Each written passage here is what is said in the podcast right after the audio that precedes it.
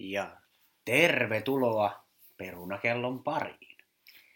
Joo, tervetuloa vaan minunkin eli Laurankin puolesta. Teemunkin puolesta. No niin, ja tällä kertaahan me jutellaan tällaisesta aiheesta kuin musiikin teosta. Ja osa yksi on ehkä mahdollista, että tästä tulee vielä joskus toinenkin jakso, niin sillä lähdettiin nyt tämmöiseen osa yksi nimitykseen. Ja tämä jakso on taas ehkä vähän sellainen, missä vaimo kyselee ja mies vastaa.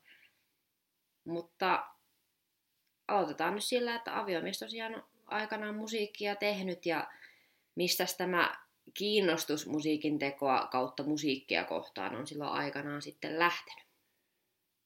No mä haluan vielä vähän pohjustaa Pohjusta toki. tätä jaksoa, että nyt varmaan tulee aika paljon asiaa vähän eri asioista. Mutta jos me tehdään uusia jaksoja aiheesta, niin siinä voisit vähän porautua yksityiskohtiin enempi. Mm. Ja mä tunnen itseni aika vanhaksi, kun miettii, että aikoinaan tein musiikkia. Anteeksi. Ehkä nuorempana tein enemmän, mutta nykyäänkin kyllä se siellä koko ajan mielessä pyörii, tämä harrastus. Mutta niin, miten se sitten alkoi silloin joskus aikanaan, niin varmaan ihan ähm, tarvii vähän välillä vähän pyyhkäistä nenää, kun täällä karanteenissa meinaa vähän nokka vuotaa välillä. Ähm, no joskus 12-vuotiaana varmaan, niin mua alkoi, kieh- alkoi kiehtomaan rummut.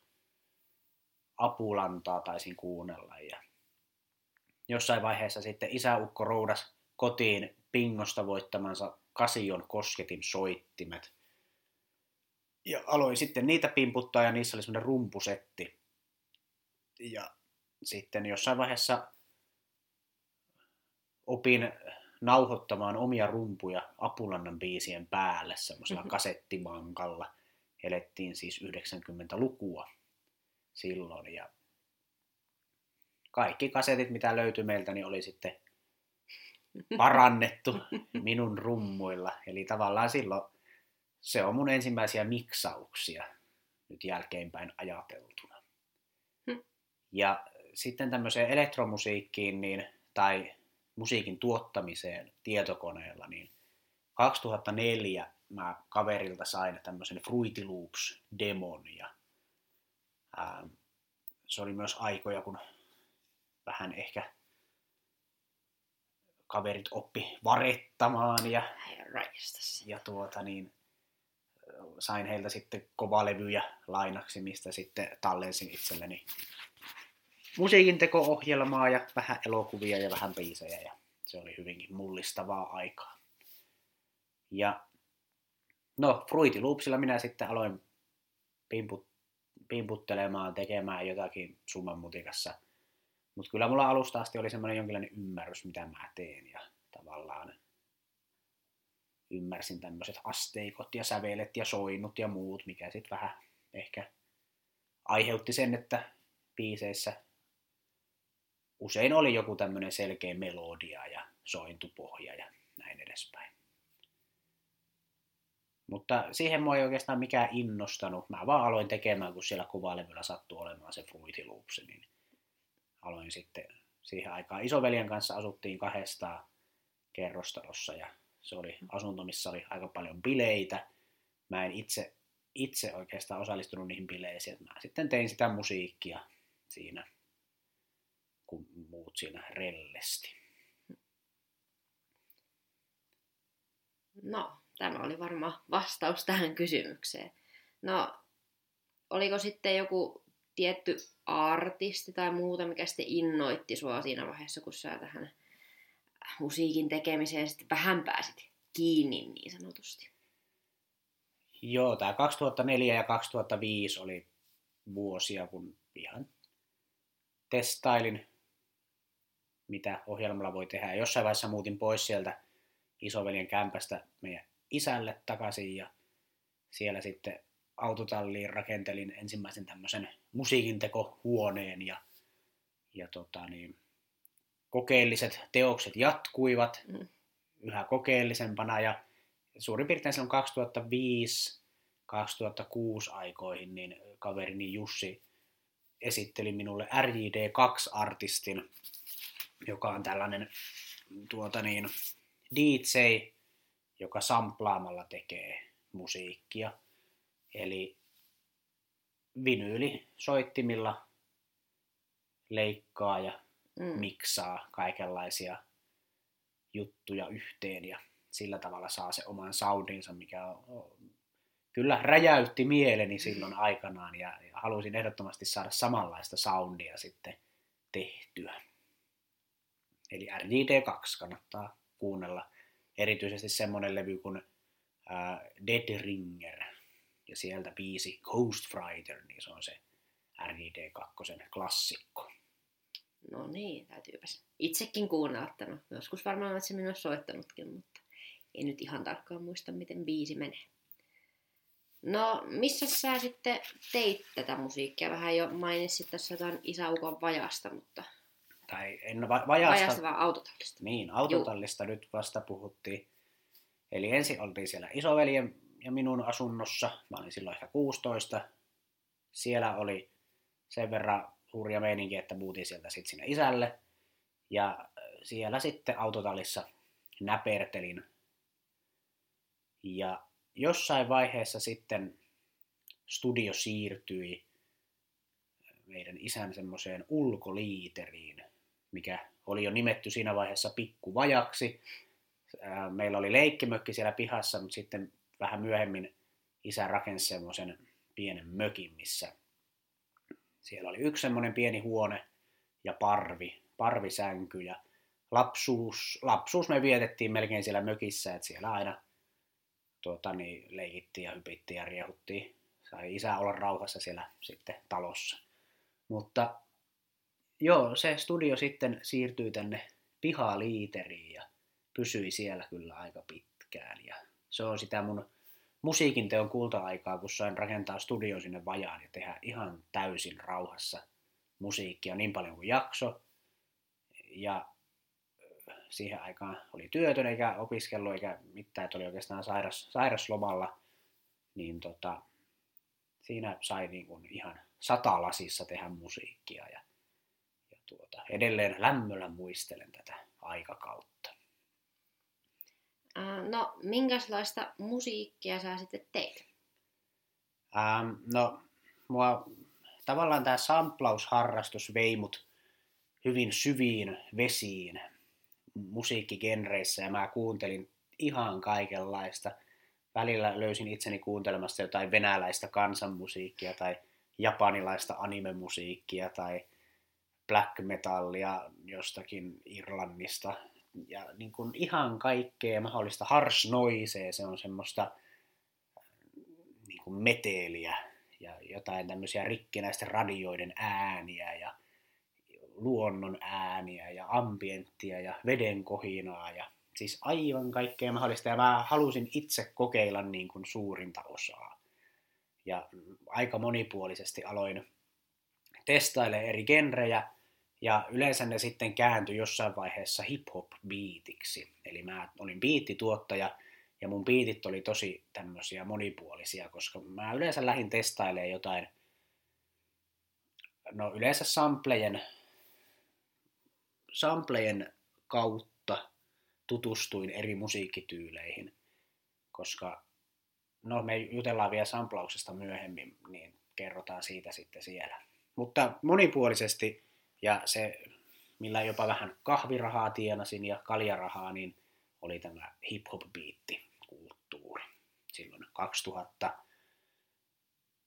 no ekat biitit mä tein jo 2005 tietämättä oikeastaan, että ne on biittejä. Sitten mä mikseri.netistä löysin tämmöisiä biittituottajia ja ty- tykkäsin semmoisesta instrumentaalipiitistä, semmoisesta yksinkertaisesta rakenteesta ja hyvät bassot ja basarit ja virvelit. Tykkäsin siitä, kun se sillä ei potki mukavasti se rytmi. Ja aloin tekemään itsekin vähän semmoista, ja se RJD2, mikä vähän myöhemminkin tuli sitten kuvioihin, niin sehän oli kanssa tämmöistä instrumental hip-hoppia. Ähm, niin punainen lanka nyt katosi tästä lauseesta. Mutta no, piitteihin minä sitten jotenkin päädyin. No, teikö sä sitten jonkinlaisia sanotuksia näihin biiseihin? No, Mixeri.netissä oli tämmöinen kilpailu, musiikkikilpailu, skene, että siellä oli kaikenlaisia kilpailuita. Mielikuvitus oli vaan rajana, että mistä kilpailtiin. Ja osallistuin niihin aika paljon ja huomasin, että tulee vielä monipuolisemmin testailtua kaikkea kummallista, kun osallistuu kilpailuihin, missä on joku semmoinen rajattu aihe. Ja välillä niissä oli sitten myös laulut tai räpit tai jotkut, mitä piti tehdä. Ja sitten minä lauloin ja räppäsin. Ja kyllä minä niitä joskus voitinkin niitä kilpailuja, että, että tuota, olin hyvin, hyvin menestyin näissä Mikserin leikkimielisissä kisoissa. Eli kyllä, sanoituksiakin välillä tein ja nykypäivänä ehkä mua kiinnostaakin se semmoinen lyriikka vähän enempi ehkä kuin silloin aikana, että olin kyllä enempi tämmöinen instrumental man. Selvä. No, mitenkäs sitä musiikkia sitten tehdään? Eli sähän nyt oot tässä näitä sampleja maininnut, niin aloitaanko siitä, että mikäs, mikäs idea siinä sitten on näissä, tässä musiikin mm. teossa? No, jos mä ihan nopeasti vielä FL. Fruity Loopsin selitän, eli sehän on tämmöinen DAV-ohjelma, ähm, sillä ohjelmoidaan musiikkia tavallaan, tai se on tämmöinen käyttöliittymä, missä laitetaan ruudukkoon neljöitä ja painetaan playtä, niin siinä sitten rytmit ja melodiat kuuluu sen mukaan, miten ne neliöt on sinne sijoiteltu asteikolle.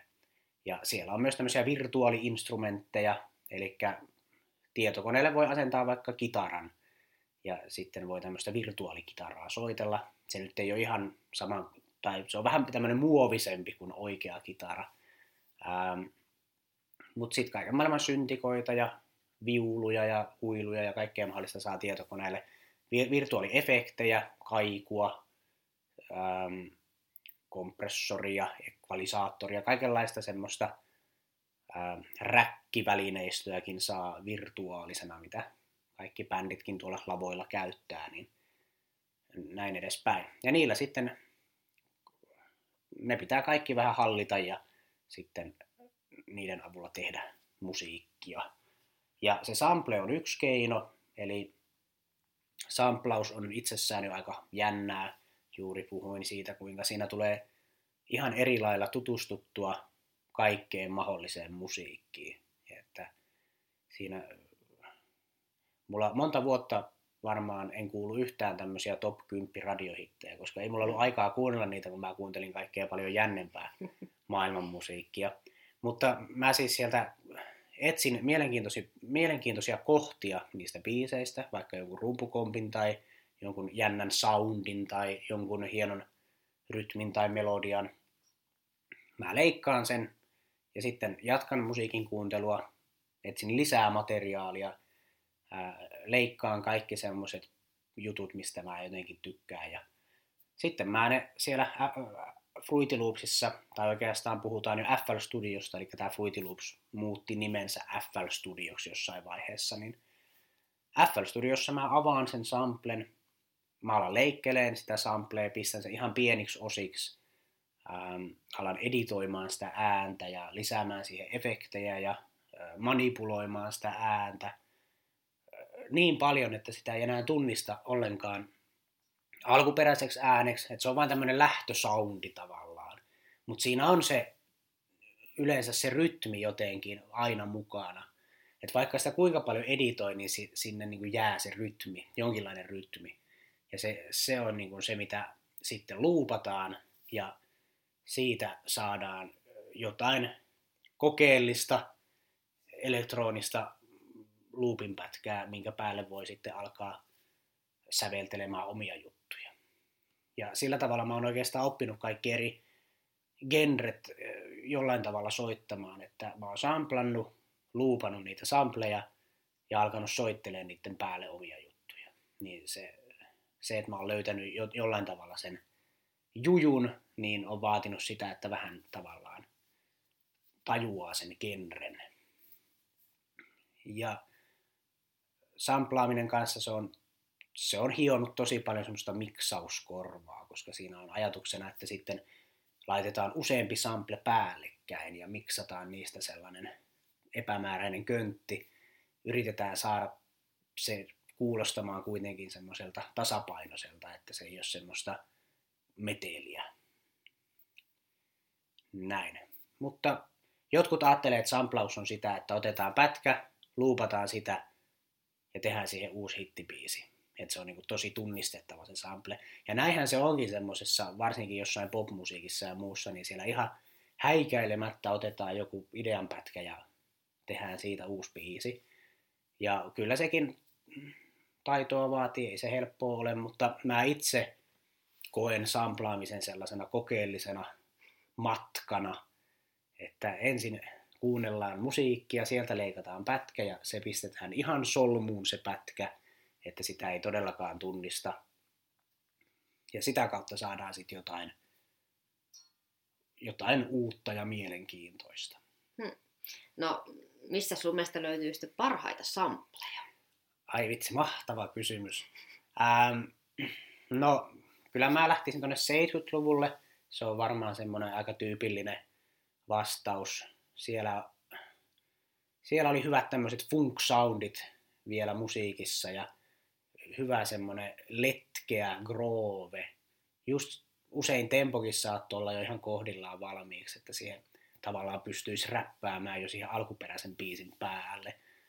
Drum breakit, eli tämmöiset rumpukompit, mitä vinyyleillä oli. No se on tietenkin pointti, että siihen aikaan oli myös paljon vinyylilevyjä, niin mun mielestä se vinyyliys kuuluu asiaan. Varsinkin jos haluaa RID2-soundia, niin pitää olla vinyyli.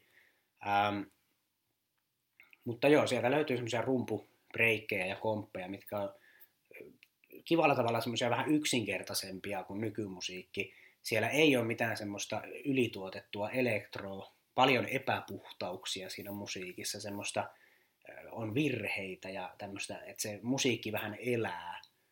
Ja siellä on kaikkea semmoista spontaania, tunteen purkauksia ja huutoja ja semmoisia juttuja, mm. mitä 70-luvun musiikkiin kuuluu.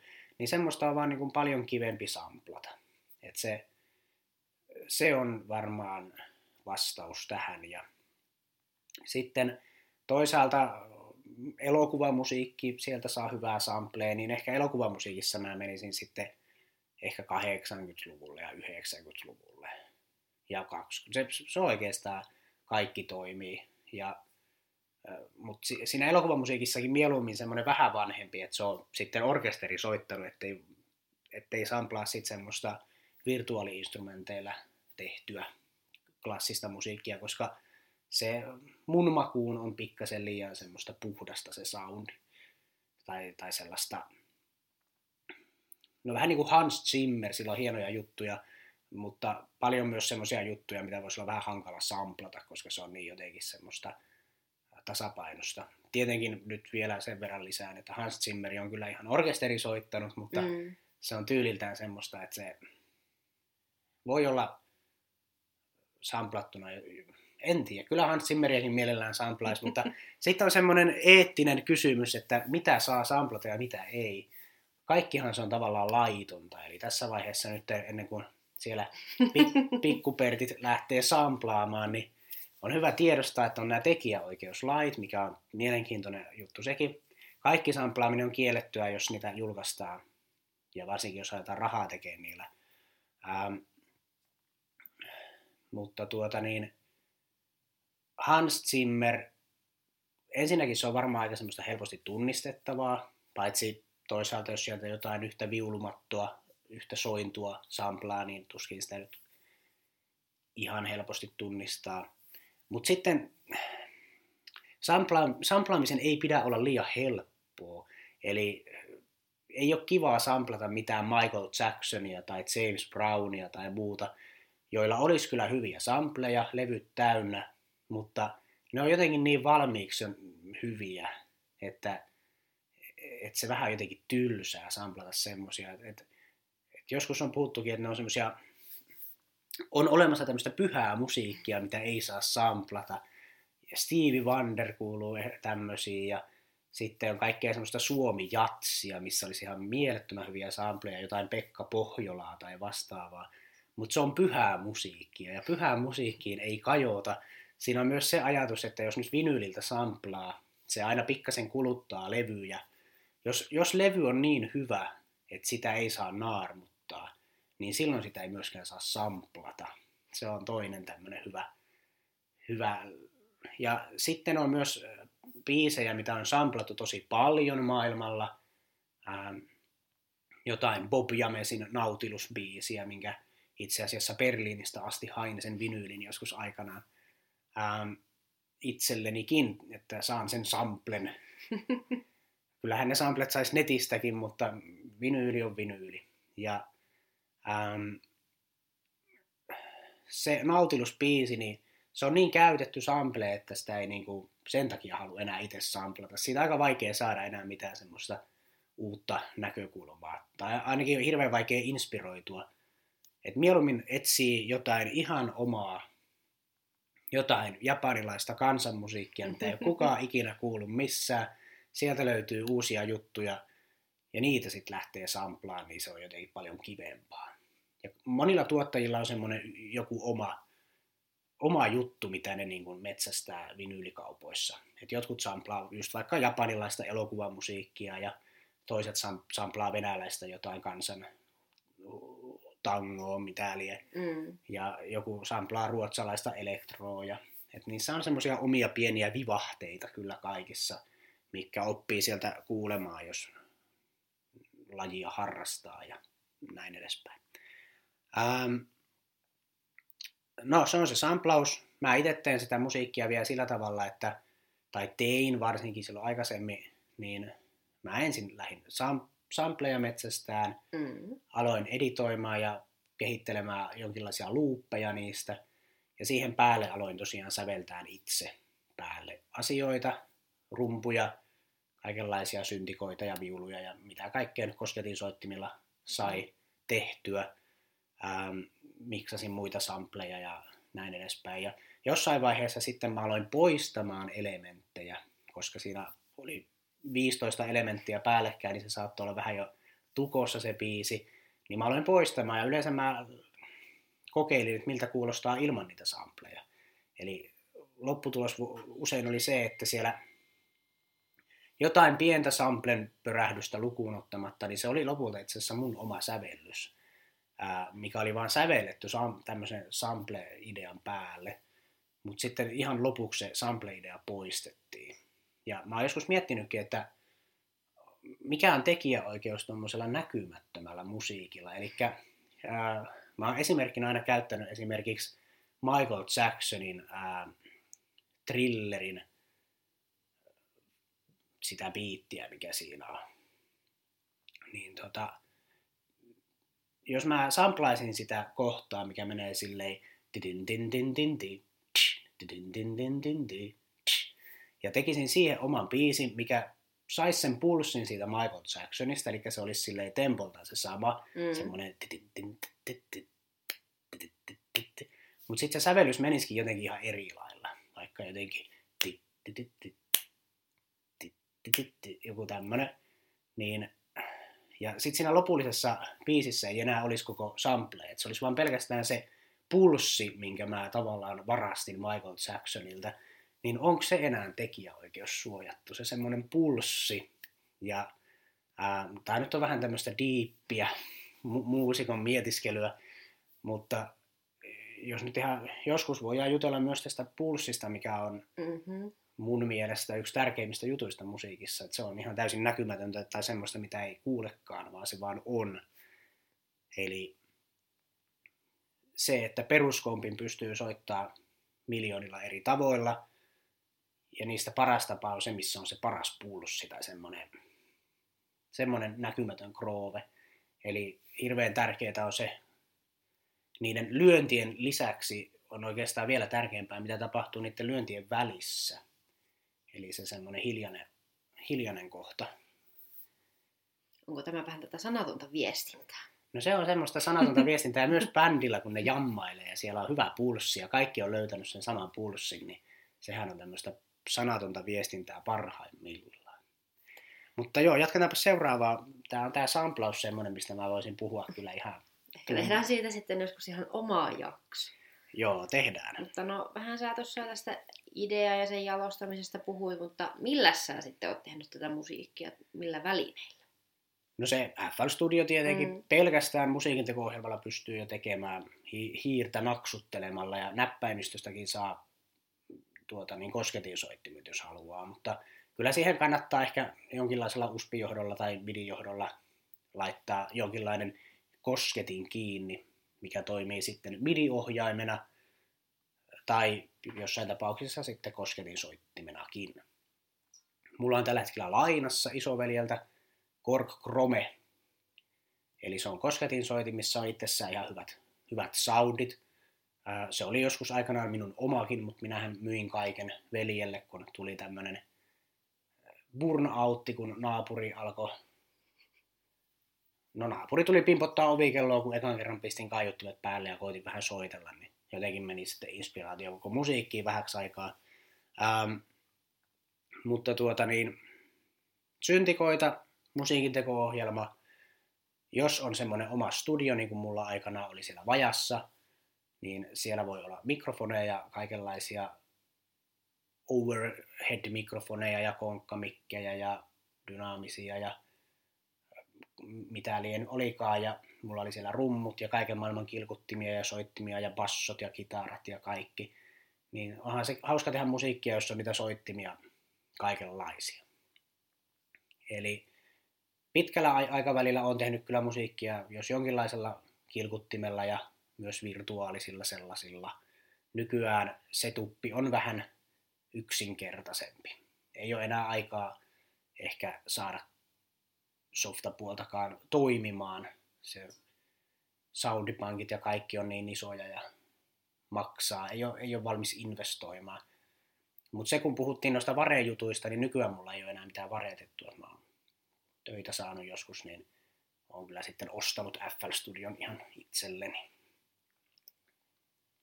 Joo, eli siis tavallaan mekin riittää, että sulla on vaikka siis kosketin soitin, niin sä sieltä vähän niin kuin saat sitten monia eri muitakin soittimia tavallaan samalla.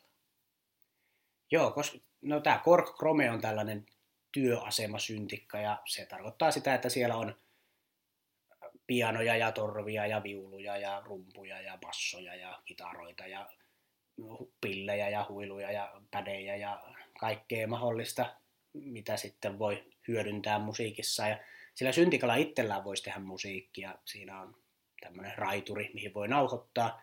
Mutta se on vähän hankalaa. Mä oon kyllä kokeillut joskus, mutta kyllä mä mieluummin soitan asiat nauhalle ja sitten miksailen sillä tietokoneella. Se on vähän ehkä helpompaa. Mm. Mutta tosiaan, että kaikkia soittimia ei kuitenkaan soiteta niin kuin liveenä siinä paikan päällä, vaikka varmasti ehkä se paras äänenlaatu sillä tavalla tulisi, vai? Ää, no joo, ei tämmöisessä kotimusiikissa ehkä ole mahdollista alkaa nauhoitteleen kitaroita mm. ja bassoja niin kuin mm. semmoisella studiolaadulla. Mutta kyllä ne onneksi saa pistettyä usein äänikorttiin kiinni ne kitarakki ja sitten efektit voi lisätä tietokoneella ja kuulokkeilla voi soitella. Et onnistuu kyllä, mutta se on, se on vähän makuasia sitten, että onko se soundi parempi kuin mitä se olisi studio-olosuhteissa, kun oikeasti sähkökitarakin, jos se nauhoittaa, niin se pitäisi mikittää se vahvisti. Eli silloin soitettaisiin aika täysiä. Ja se ei onnistu mm. sitten tämmöisessä asuntoyhtiössä, missä me ollaan, niin ei, mm. ei oikein halua lähteä kokeilemaan. Tai joku rumpujen nauhoitus, niin sekin. Mutta ihan niin kuin se 70-luvun sample-musiikki, niin ihan tuossa nauhoittelutouhuissakin, niin ehdottomasti parempaa jälkeä saisi kyllä, jos nauhoittaisi rummutkin kaikki ihan oikeilla soittimilla, koska siihen tulee niitä virheitä ja semmoista pientä nyanssia paljon enempi kuin jos virtuaalisia rumpuja lähtee koodaamaan, niin kyllä niistäkin saa aika aidon kuuloset. Mutta kyllä sieltä puuttuu semmoinen haamumaailma, tavallaan ne semmoiset pienet mielenkiintoiset jutut, mitä tulee vaan täällä oikeassa elämässä. Mutta joo, kotimuusikko, kyllä se syntikalla pärjää aika pitkälle. Summa summa. Kyllä. Ää, no sitten sä oot pari kertaa jo maininnut tämmöinen kuin mixeri.net, niin mikäs, mikäs paikka se sitten oli? Kyllä se vieläkin on olemassa mm. ja siellä on suuri osa biiseistäkin tallessa, että joskus tämä nettisivu vähän koki tämmöisiä suurempia päivitys, päivitys ajanka, aikakausia, missä sitten biisejäkin vahingossa poistui sieltä. Mutta joo, siis kyseessä oli tämmöinen amatöörimusiikin ja muusikoiden foorumi, mihinkä sai tallentaa omia biisejä ja tehdä tämmöisiä, tämmöisiä nettisivuja omalle bändille ja projekteille. Ja se oli silloin aikanaan 2000-luvun alussa tai puolessa välissä niin hyvin aktiivinen paikka. Ja se oli tämmöinen edelläkävijä, se oli ennen SoundCloudia ja ennen tämmöistä YouTube-räjähdystä, niin Mixeri.net oli niin kuin tosi potentiaalinen paikka muusikoille, mutta jossain vaiheessa se sitten jotenkin se mielenkiinto katosi ja kyllä siellä edelleen julkaistaan, mutta ei se enää semmoista, semmoista ole niin kuin siihen aikaan, että minuutin välein tuli foorumeille joku uusi viesti, että nyt siellä saattaa joutua ottelemaan päivän, että joku kirjoittaa jotain. Mikserinetti mä sinne ilmoittauduin, kun mun kaveri oli siellä ja se suositteli mulle sitä ja, ja tuota niin, sieltä löysin näitä biitin tekijöitä ja innostuin biiteistä ja sitten mä jäin vähän koukkuun tämmöiseen tykkäyskulttuuriin ja kommentointikulttuuriin. Se oli siis paljon ennen Facebookia tämä mm. maailma, niin mä koin jo semmoisen tykkäyskommentointipsykoosin silloin nuorena, kun mä julkaisin sinne joku biisin ja joku meni ja tykkäsi siitä tai kommentoi, tai siellä annettiin arvosanat nelosesta kymppiin, niin tuota, mä jotenkin sain siitä hirveästi inspiraatio tehdä lisää musiikkia, että mä saan niille kommentteja ja mä, mä olin tosi herkkä, mä olin ihan mielettömän kriittinen siitä, että jos mun biisi sai vaikka kasin, niin mä saatoin poistaa sen sieltä. Mä halusin, että ne on ysiä tai yli ne keskiarvot niillä biiseillä. Ja jos joku kommentoi mun biisiä ja sanoi, että joku on siinä huonosti, niin mä saatoin poistaa sen. Ja mä, olin, niin kuin, mä otin sen tosi, tosi vakavasti se. Mutta sitten samalla se aiheutti niin suuria tuntemuksia, että ehkä sen takia siihen jäikin vähän koukkuun nykyään, nykymaailmassa ja somessa ja muualla, niin se on niin jotenkin sellaista, alkaa olla jo semmoista kroonista se, että siellä tykätään ja tykätään mm. jo katsomatta, tykätään kuuntelematta, kommentoijaa yhdellä sanalla, että hyvä, jee, mahtavaa. Silloin mikserinetin aikoihin ne perusteltiin ne kommentit ja se oli semmoista oikein niin kuin nörtit, kaikki nörtit samassa paikassa keskusteli musiikista ja kyllä on ikävä semmoista toimivaa, hyvähenkistä foorumia. Kyllä sielläkin trolleja oli. Mä muistan, että joskus munkin biiseille joku tuli antaa kaikille neloset. Niin se potkittiin mikseristä pihalle se tyyppi sitten. Ja tuota, tai ainakin se sai jotkut pannit, en muista miten se meni. Ja Joo. Ne nelosetkin sitten lähti siinä sitten samalla. Ja, ja tuota, se oli tämmöisiä nelosfloodaajia. Sitten jos yksi biisi sai nelosen, niin kyllähän se harmitti harmitti vietä, vietävästi, kun se keskiarvo tippui siinä sitten niin kauheasti, mutta se ei ollut vielä, sitä ei niin kuin trollaamiseksi voinut laskea, että se oli vain jonkun mielipide, mm. mielipiteitä pitää arvostaa, mutta kyllä jos nyt projekti, missä on 20 biisiä ja kaikille käy sen nelosen, niin se on jo semmoista kiusaamista. Mm, kyllä. Mikserinetistäkin voisi puhua paljon, se oli hauska paikka ja kävin jopa meetingeissäkin ja Mulla oli siellä tosi paljon projekteja, oli omia projekteja ja kavereiden kanssa projekteja ja jopa Mixerinetin henkilöiden säveltäjien kanssa yhteisiä projekteja. Ja yksi oli tämmöinen mixeri.net Beat Factory. Ähm, se oli tämmöinen beatin tuottajien yhteinen jätes, jäteastia säiliö. Sinne sai laittaa semmoisia biittejä, mitä kaikki räppärit saa vapaasti käyttää ja kuka tahansa jossain videoiden taustoilla ja missä nyt voi semmoista musiikkia käyttää. Ähm, siitä loppujen lopuksi tuli Mixerinetin kuunnelluin projekti, eli siellä oli yli miljoona kuuntelua projektissa. Hm. Ja, ja tota niin, kyllä se oli semmoinen muutama kymmentä eri tuottajaa siellä. Ja sinne, kyllä sinne vieläkin taitaa silloin täällä ainakin kerran vuodessa joku piitti ilmestyä. Ja ja minä olin siinä se, kuka se aloitti ja olin tämmöinen yl- tai mikähän se oikea sana on, mutta mä olin se tuomari, että minä, minä päätin, että mitä sinne huolitaan ja mitä ei. Ja, ja tuota, minä olen vieläkin kovin ylpiä siitä. No, onko sitten joku biisi, mihin olisit erityisen tyytyväinen, minkä olet saanut aikaiseksi? Ää, joo, mä tein musiikkia sillä tavalla omien tunteiden viemänä. Eli mä yritin saada semmosia krooveja ja rytmejä ja kokonaisuuksia ja melodioita ja tunnelmia, mitkä kolahti itseeni sillä hetkellä. Ja mä tein tosi nopeasti kaiken aina, mulla muutama tunti kesti, että mä sain biisin valmiiksi. Ne oli vähän niin kuin huolimattomiakin ja olisi voinut olla jälkeenpäin ajateltuna paljon mielenkiintoisempia, jos olisi vähän, vähän vielä enempi niin kuin aikaa käyttänyt. Mutta mä halusin vaan saada sen semmoisen fiiliksen, mikä tulee, kun saa jonkun idean toimia. Sitten mä halusin heti kuulla, että miltä se idea toimii valmiissa biisissä. Pakko oli tämä hirveän nopeasti. Ja, hmm. ja tota, niin, sain aina hyviä fiiliksiä. Ne on semmosia, varsinkin aikoina, kun ehkä kaipasikin tämmöisiä hyviä fiiliksiä, niin se oli se, miten mä niitä sain.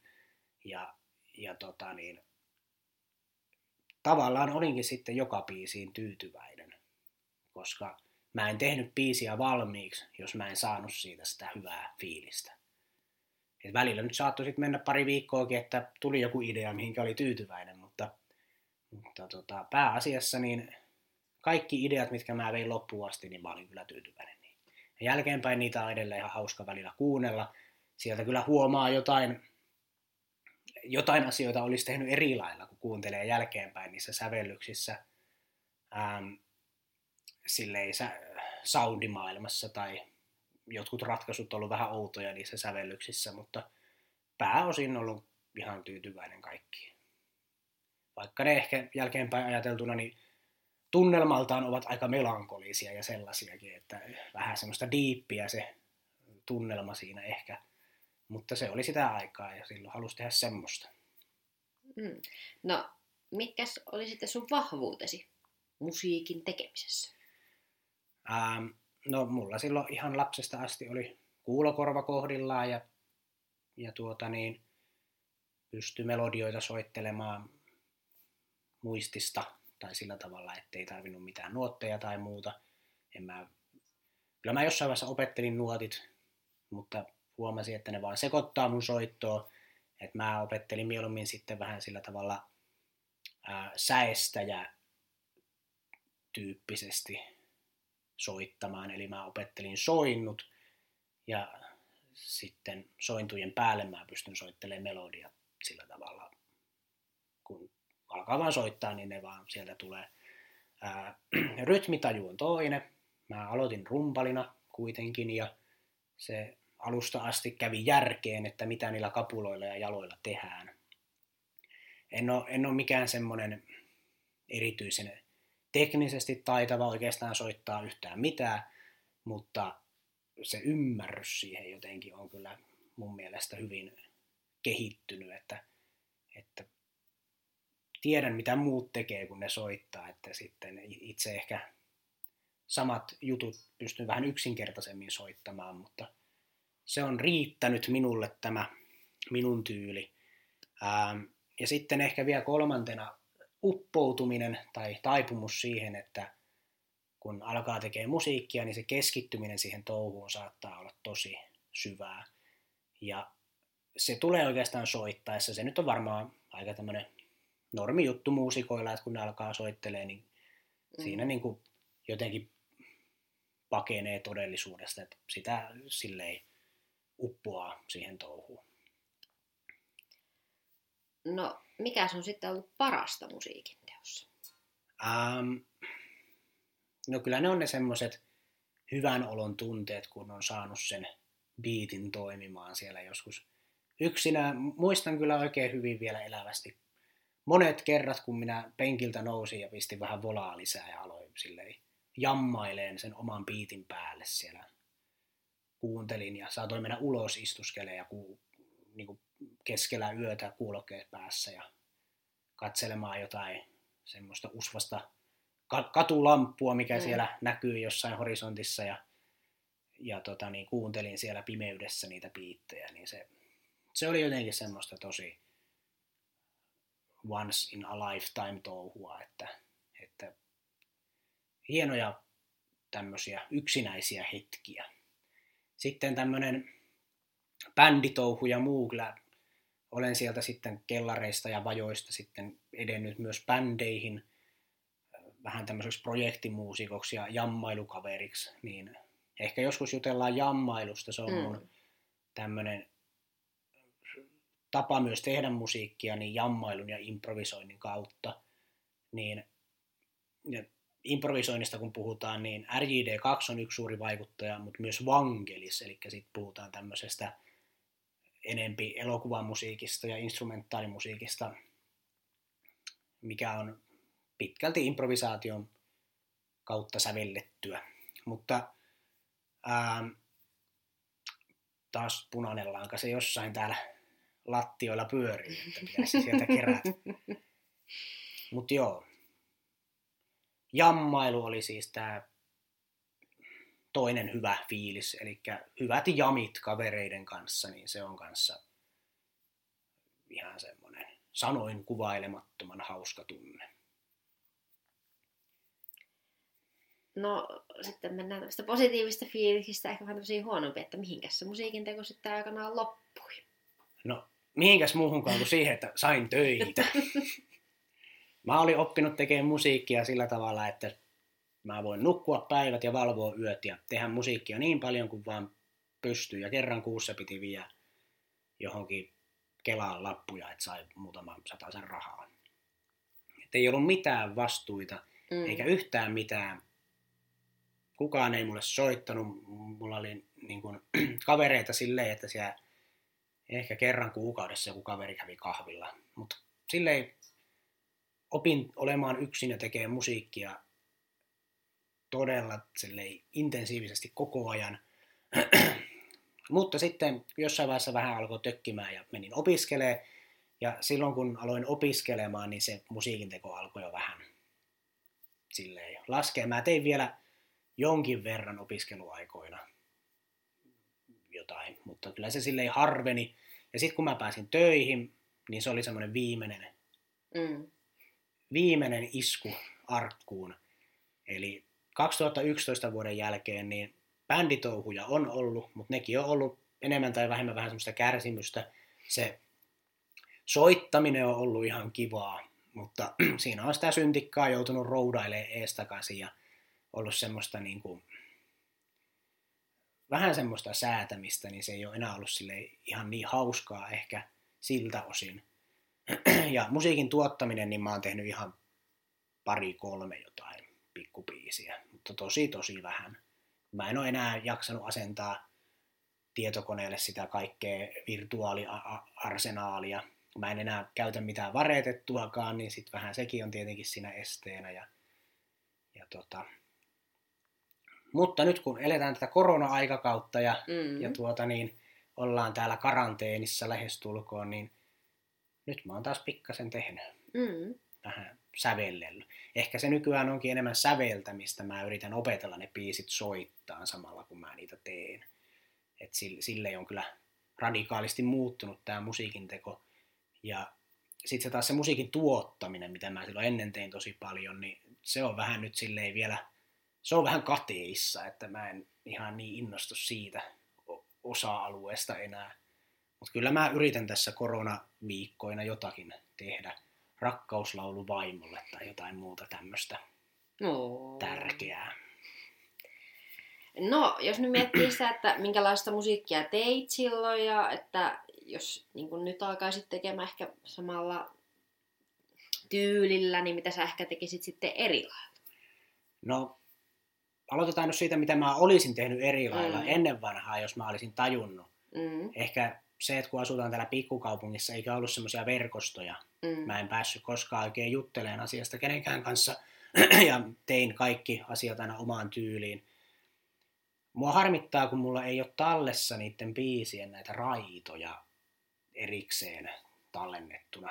Kun nyt eletään tämmöistä MPC-aikakautta, että on kaikenlaisia samplereita ja mm. tämmöisiä härveleitä, mihinkä pystyisi laittamaan kaikkia raitoja ja niitä voisi sitten miksailla liveenä, niin mulla ei ole tämmöistä live-miksausmateriaalia niistä vanhoista jutuista. Et se, siinä mielessä mä olin amatööri, ää, kun valmis biisi oli vaan se Mm. biitti. Ja esimerkiksi jos nyt lähetetään tämmöiselle artistille, räppärille, jollekin pyhimykselle biitti, ja se tekisi siihen ää, tota niin, biisin, niin se todennäköisesti haluaisi saada sen biitin sillä tavalla osissa, että on rummut erikseen ja passot erikseen ja näin, koska se sitten helpottaisi sitä miksausta. Jos halutaan saada semmoinen ammattitason radiomiksaus, niin se, se melkein pitäisi sillä tavalla tehdä. Et sen, sen olisin tehnyt eri lailla ja nykyään tekisin sen juuri niin. Mutta tuota, no en tiedä jaksaisinko mm. vieläkään tehdä, mutta ainakin mä harkitsisin sitä, harkitsisin sitä kyllä.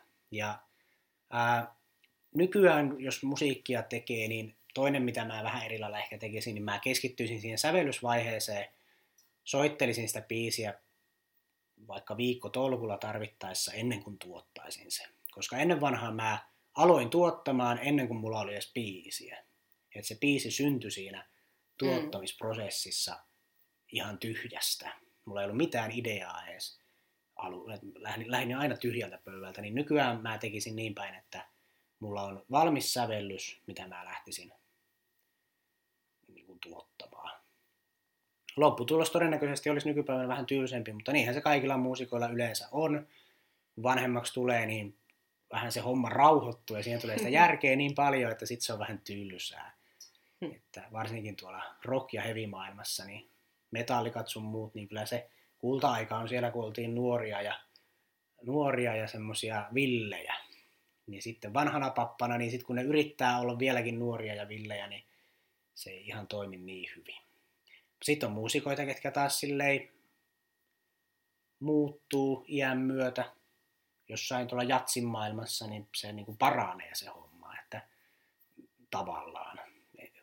Joku Herbie Hancock, niin kyllä mä tykkään 70-luvun tuotannosta eniten, mutta kyllä se vieläkin on hyvä, että se, se on vaan vähän semmoista, se on vähän rauhoittunut kyllä sekin pappa. No joo, mutta nyt lähti taas vähän raiteita. No sitten vielä yksi kysymys, eli, tai tällainen miete, että jos joku nyt kovasti kiinnostui musiikin teosta, niin miten suosittelet sitä sitten aloittamaan? No se on niitä harrastuksia, mikä vaatii aikaa ja semmoista heittäytymistä ja tämmöistä intohimoa, jos sinä haluaa kehittyä. Mutta kyllähän sitä voi kokeilla, mutta mä ehkä lähtisin soitin edellä, eli ihan vain joku soitin, mitä alkaa soittelee. Siinä vähän niin kuin samalla tulee testattua, että onko sitä intohimoa, onko musiikaalisuutta, rytmikorvaa ja muuta. Mä tiedän kyllä silloin Mikserinetissähän siellä oli kaikkia amatöörejä, oli koko paikka täynnä, mm. niin siellä oli myös semmoisia musiikin tekijöitä, ketkä tykkäsivät tehdä musiikkia, vaikka eivät varsinaisesti ole mitenkään erityisen musikaalisia. Että se on kyllä mahdollista mm. tehdä niinkin. Eli vaimokin voisi alkaa tehdä musiikkia. Vaimokin voisi alkaa ihan hyvin tekemään musiikkia, ei mitään ongelmaa. Et se, siitä tulee tosi erikoista siitä musiikista ja mua itse asiassa kiehto. mua kiehto aika paljon semmoinen musiikki, missä on tehty sillä tavalla vaan jotenkin tekemisen ilosta sitä tavallaan leikitty sillä musiikinteko-ohjelmalla. Se, se on niin kuin, yksi, yksi toinen asia, mikä mua kiehtoo, niin on juurikin karaoke-laulu baarissa, missä joku laulaa väärää riviä. Kun siinä on kaksi riviä, niin sitten jotenkin pystyy laulamaan sitä väärää riviä. Niin sekin on jotenkin kiehtovaa ja, ja tota, kun mulle, mulle se on itselleen ollut aina semmoinen itsestäänselvyys, miten se musiikki mun päässä käyttäytyy. Tai miten mä ymmärrän musiikin, niin se on niin itsestään selvää ja on, on just tämmöisiä niin kuin, ymmärrän kaiken pop tai tämmöisen popmusiikin ja muun silleen automaattisesti, että siinä ei ole mitään, ei sitä tarvitse mitenkään edes miettiä, että se kaikki on vaan semmoista vähän nyt vaikea selittää, mitä jaarittelee, mutta sitten kun on tälleen, tekee musiikkia ilman sitä semmoista musiikkikorvaa, niin siitä tulee semmoista musiikkia, miten mä, mä en niin kuin olisi ikinä vahingossakaan tehnyt sillä tavalla sitä musiikkia, että se on kiehtovaa sen takia. No vielä yksi ekstra kysymys tuli tässä mieleen lennosta, että kukas artisti sitten olisi semmoinen, kuka ehkä vähän voisi inspiroida vaikka tällä hetkellä musiikin tekemiseen? No, tai kenellä on semmoisia mielenkiintoisia juttuja? No nyt kun tosiaan ehkä toi instrumentaalimaailma on vähän tässä kääntynyt semmoiseen lyrikaaliseen kiinnostukseen, että mä vähän alkanut ne sanatkin enempi kiinnostaa, niin kyllä mä sanoisin, että Hector. Että musta on vähän tullut semmoinen Hector-pappa pikkuhiljaa, että ollaan sieltä punk-kellareista ja hip-hop-kaduilta ja sieltä graffitien seasta päädytty tilanteeseen, jossa onkin se Hector sitten se ykkösjuttu, että niin se vaan menee. Ja, ja nyt se oma musiikki, jos mä lähtisin tekemään, niin kyllä mä yrittäisin tehdä jotain semmoista. Että mä, en, mä en enää lähtisi yrittää mitään aggressiivisia biittejä, koska paitsi ehkä livenä ja improvisaation kautta, tai sillä tavalla, mm. jos on joku rumpukone, niin mä voisin sillä mätkiä jotain, mutta, mutta tota niin, tietokoneella jos tuottaa, niin en lähtisi enää semmoista nuoruuden musiikkia ehkä tekemään, vaan Hektoria, mm. semmoista lepposta laulumusiikkia. Mm. No Hektorin on hyvä lopettaa. Kyllä, tämä oli mukava höpötellä. Ja paljon tuli asiaa ja ehkä, ehkä sitten vähän voidaan syventyä johonkin tässä jaksossa kuultuihin juttuihin vähän enempi sitten joskus. Mm, kyllä. Ja meiltähän tosiaan löytyy sähköpostia. Osoite on perunakello at gmail.com. Ja Instagramistakin meidät löytää käyttäjätunnuksella perunakellopodi. Juuri. kyllä vähän hiljaisempaa, mutta... Mm. Ja hei, sen pistetään vielä osoitteisiin, niin jos nyt jotain alkoi kiinnostaa nämä minun musiikit, niin ne on edelleen siellä Mixerinetissä, ainakin osa niistä, ää, sellainen käyttäjä kuin Saastanen Hippi. Eli Saastanen Hippi, huomatkaa, että ei ole saastainen, vaan saastanen. No niin, tässä oli nyt mainostusta kerrakseen. Mm. Menkään kuuntelemaan. Joo, mutta eipä muuta. Koitetaan pysyä terveenä tässä maailman tilanteessa ja ensi kertaan. Ensi kertaan. Heipä hei. Moikka!